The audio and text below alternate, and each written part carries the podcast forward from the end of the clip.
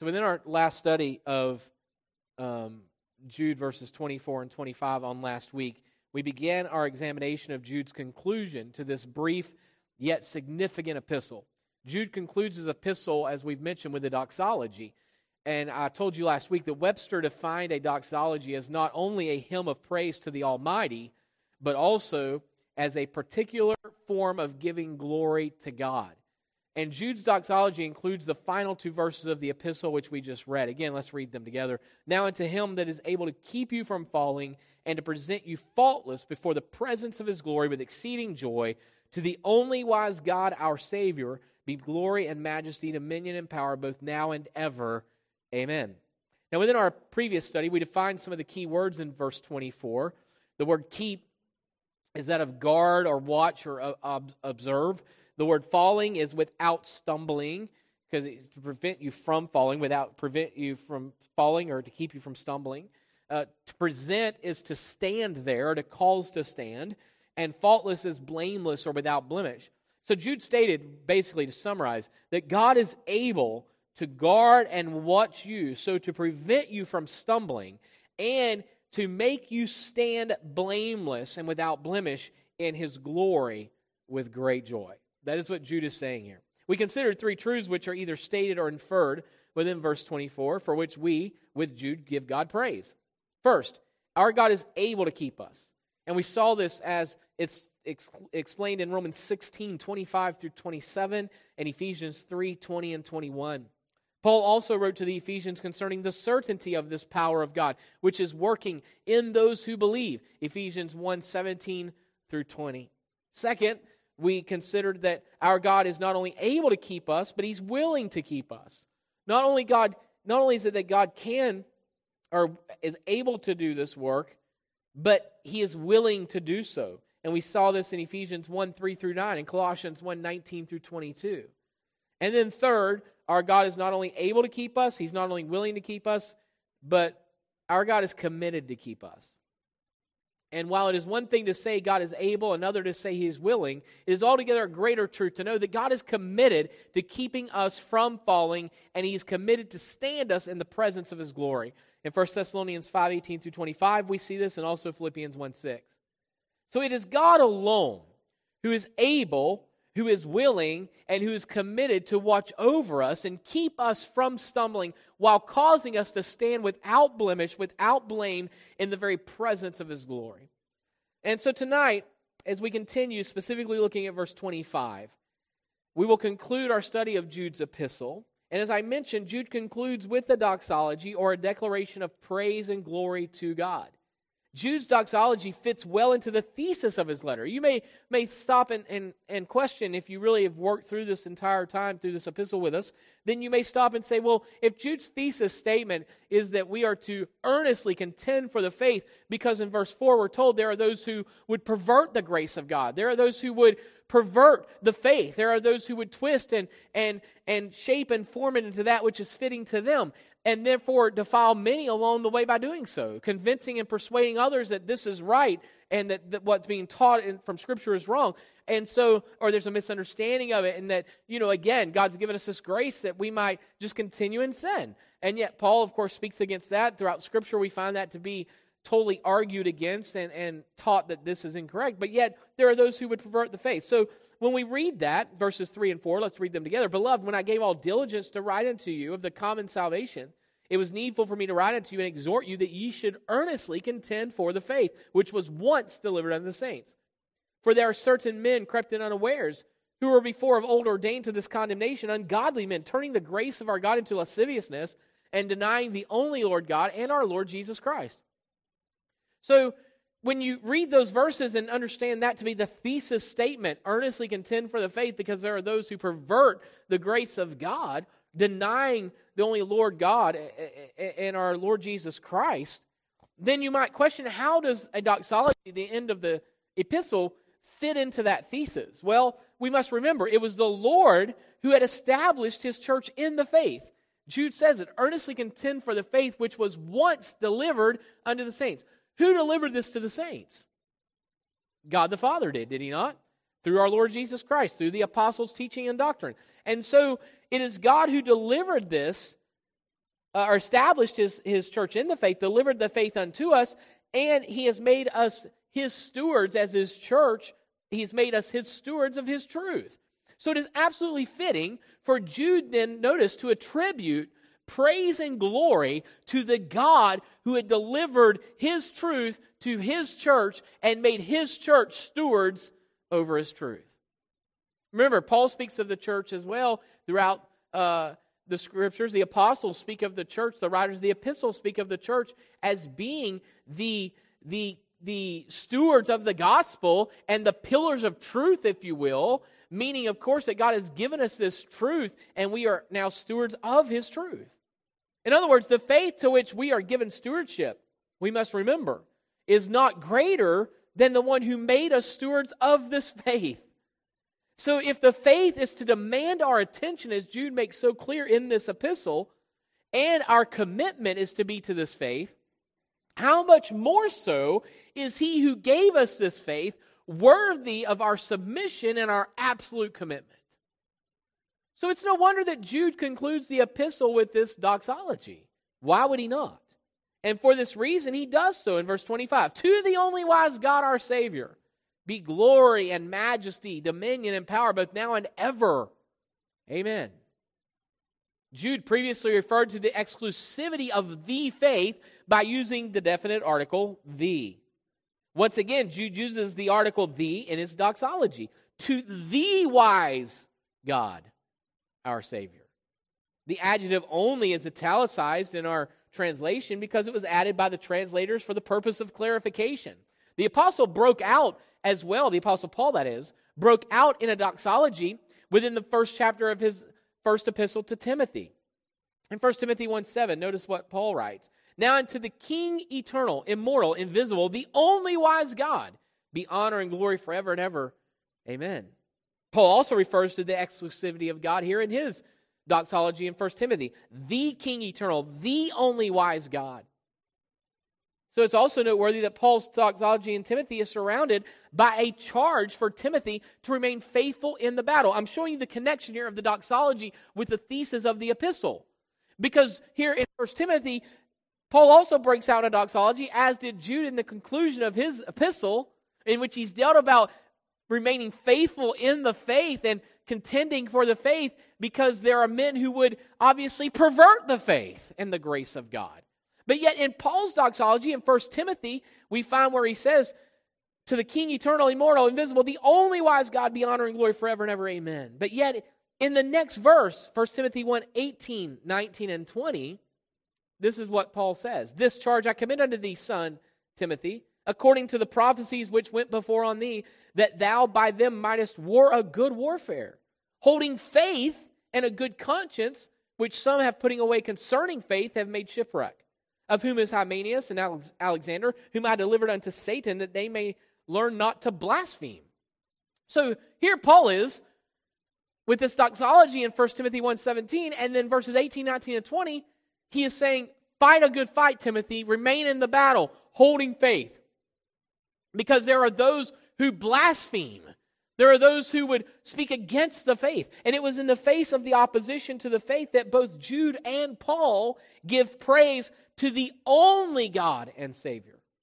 As I previously mentioned in our study of verse 24, Jude's doxology is akin to Paul's closing doxology in Romans. In Romans 16 27, Paul writes, To God only wise be glory through Jesus Christ forever. Amen. Are you seeing a common thread here? The only wise God, God only wise, the King eternal, the only potentate, the only one who deserves praise, glory, and honor. So in Paul's doxology, both Romans 16 and 1 Timothy and Jude's doxology in verse 25 of his epistle, we discover the same declaration. Romans 16, 27. God only wise. 1 Timothy 1, 17. The only wise God. And Jude 25. To the only wise God, our Savior. What we must recognize this faith that has been passed down to us, this faith that has been delivered unto us by God Himself, we are to commit ourselves to this faith, give attention to this faith, but we also are therefore to acknowledge He who gave us and delivered this to us to be greater than that which has been delivered. He is God. He is greater. So he, he demands our praise and our worship. And let us be mindful too. He's the only wise God. We see this theme consistently stated in these doxologies, and there is no wisdom that exists apart from God, and therefore no wisdom can surpass the wisdom of God. Now, I just made a statement that may sound contradictory, but it's actually not, as we'll see even in Scripture. Because when I say there's no wisdom apart from God, truly there is no genuine, true wisdom apart from God. But yet there is what men call wisdom, but that wisdom could in no way surpass the only wise God whenever only wisdom can come from Him. In his epistle to the church at Corinth, Paul addresses this matter by referring to the foolishness of God as being superior to the wisdom of men.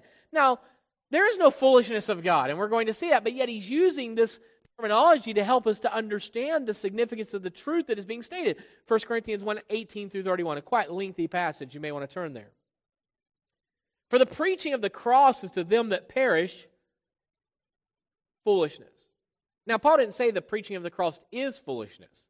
He said, To those who perish, the preaching of the cross is foolishness. One cannot logically, rationally come to a spiritual understanding concerning the cross of Christ. It is foolishness to those who perish.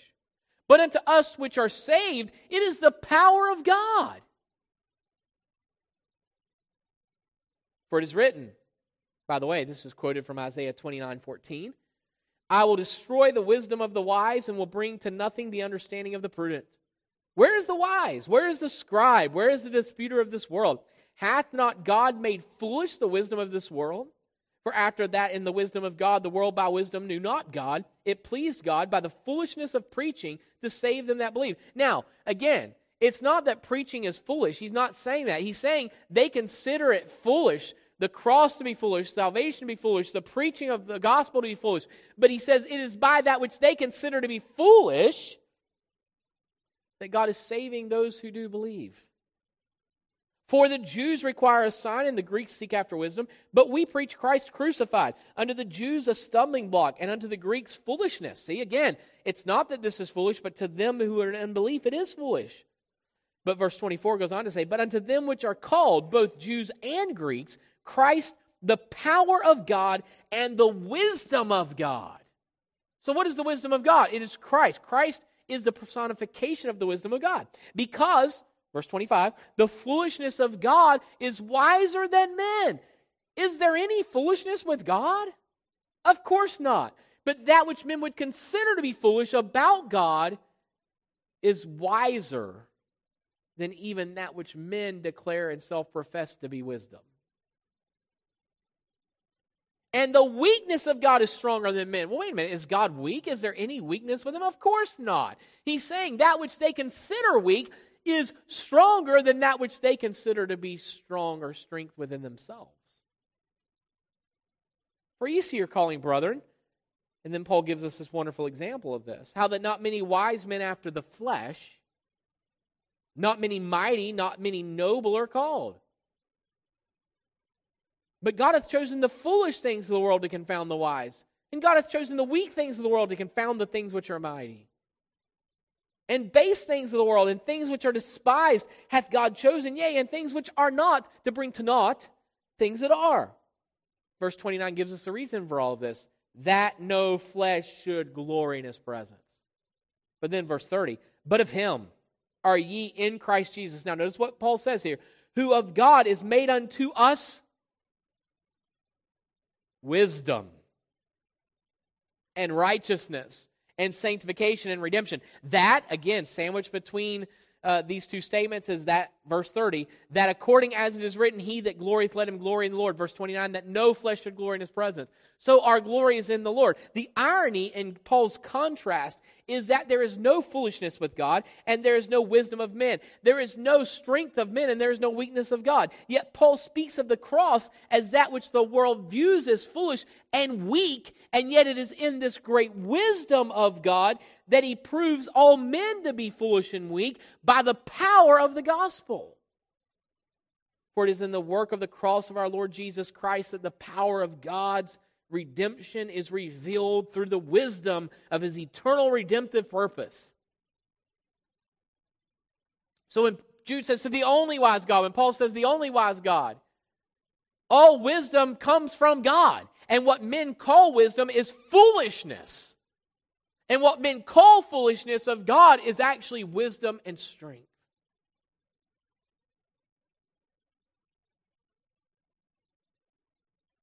How is it that any of us will ever have the ability to stand before a holy God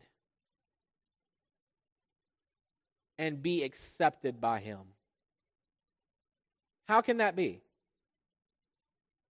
Will anyone rationalize and reason and intellectually persuade God that they should be accepted into heaven with Him? Will anyone be strong enough in their stand before God to make such a claim and therefore be accepted by Him? No. It is through the gospel of Jesus Christ, God's provision of Jesus Christ, that we are been we've been made accepted in the beloved. Christ has made wisdom unto me. Christ has made redemption, and, and Christ is our strength. So we stand in him. Jude continues Be glory and majesty, dominion and power. Our commitment, our praise, our worship, our submission is to be to the only God and Savior. Jude's declaration in no way adds to the glory, to the majesty, to the kingdom and power of God or our Lord Jesus Christ. However, Jude's statement is a humble recognition of the truth of God's rightful reign. You know, when we say praise to God, when we, we say glory to God, when we say uh, blessing and honor, majesty, and, and, and glory be to God, we're not adding anything to God. That is not us giving him something he does not already have. It is us humbly acknowledging this belongs to him and not to us.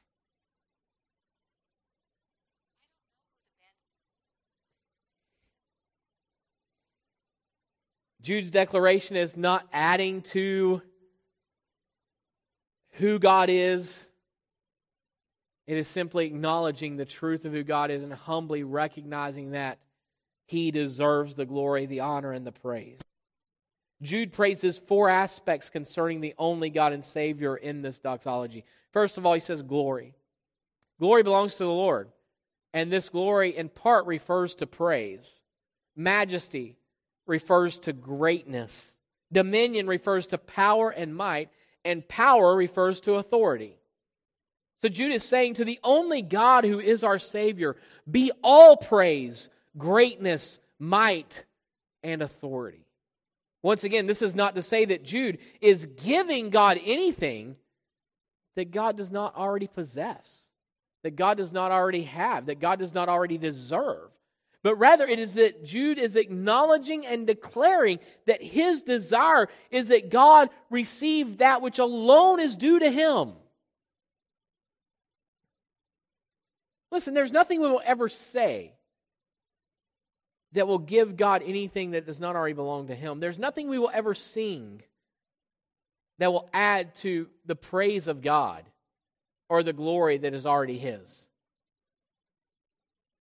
Might we be aware that God has given us the privilege to acknowledge the truth of who He is by opening our blinded eyes and giving us spiritual life through the Lord Jesus Christ to have a heavenly Father, to which now we are to humbly acknowledge and recognize He is the only wise God and our Savior. He is the only King. He is the potentate. He is the authority. He is the sovereign. He is the ruler of all. He is the Lord of all. He is King of kings. There is none other than Him. And so we are to acknowledge the truth of who he is. Listen, people make statements like this, and you've heard this many times, and I've spoken on this several times. People say things like this make Jesus Lord and Savior. You don't make Jesus Lord and Savior, you don't make Jesus anything. If you come to faith in Christ, it's only that you, by the grace of God, receive by the by the Lord opening your understanding spiritually and your blinded eyes, giving you spiritual life, that you acknowledge and receive the truth of who Christ is. I think to better exemplify this truth, I would say it like this You don't make Jesus Lord or, or Savior any more so than you make him Creator. He is Creator, He is Lord, He is Savior. The question is do you acknowledge, have you received Christ acknowledging who He is?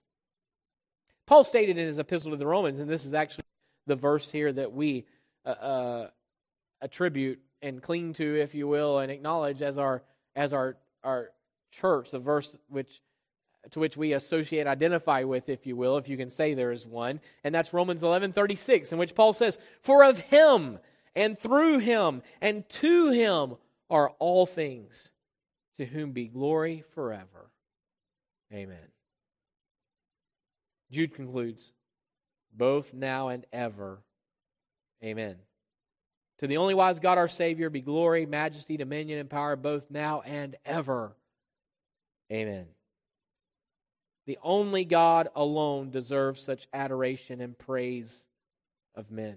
Paul stated in his epistle to Timothy in 1 Timothy 6 13 through 16 I give thee charge in the sight of God, who quickeneth all things, and before Christ Jesus, who before Pontius Pilate witnessed a good confession that thou keep this commandment without spot, unrebukable, until the appearing of our Lord Jesus Christ, which in his times he shall show who is the blessed and only potentate, the King of kings and Lord of lords, who only hath immortality, dwelling in the light which no man can approach unto, whom no man hath seen nor can see, to whom be honor and power everlasting.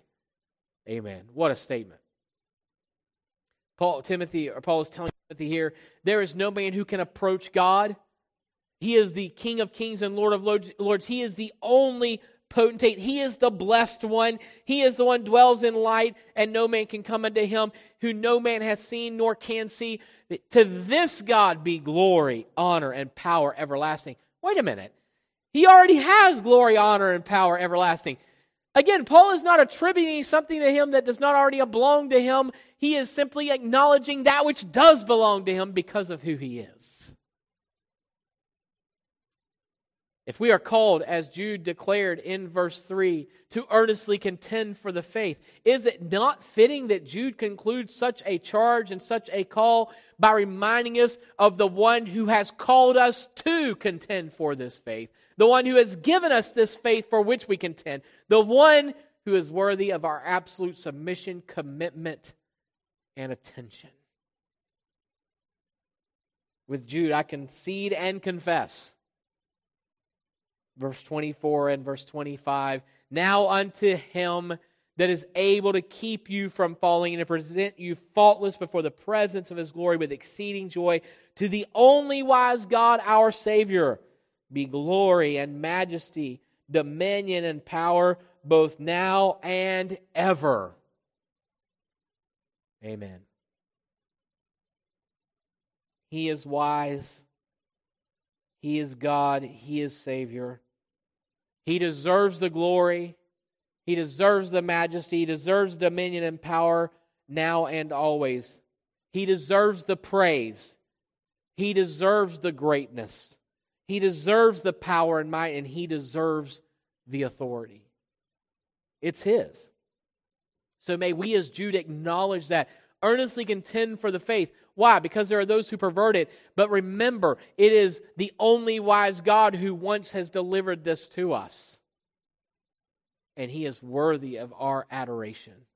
He is worthy of our glory, our glory given unto him. He's worthy of our praise unto him. He is worthy of our submission unto him. He is worthy. So it's very fitting that Jude would conclude this epistle earnestly contend for the faith agonize in the faith, if you will, recognizing who it is who's made us stewards of this faith. And all that that men would fight and bring as opposition to the faith, while they think they stand in such great wisdom, they are fools when it opposes the only wise God, our Savior. Let's bow and pray. Father, we do thank you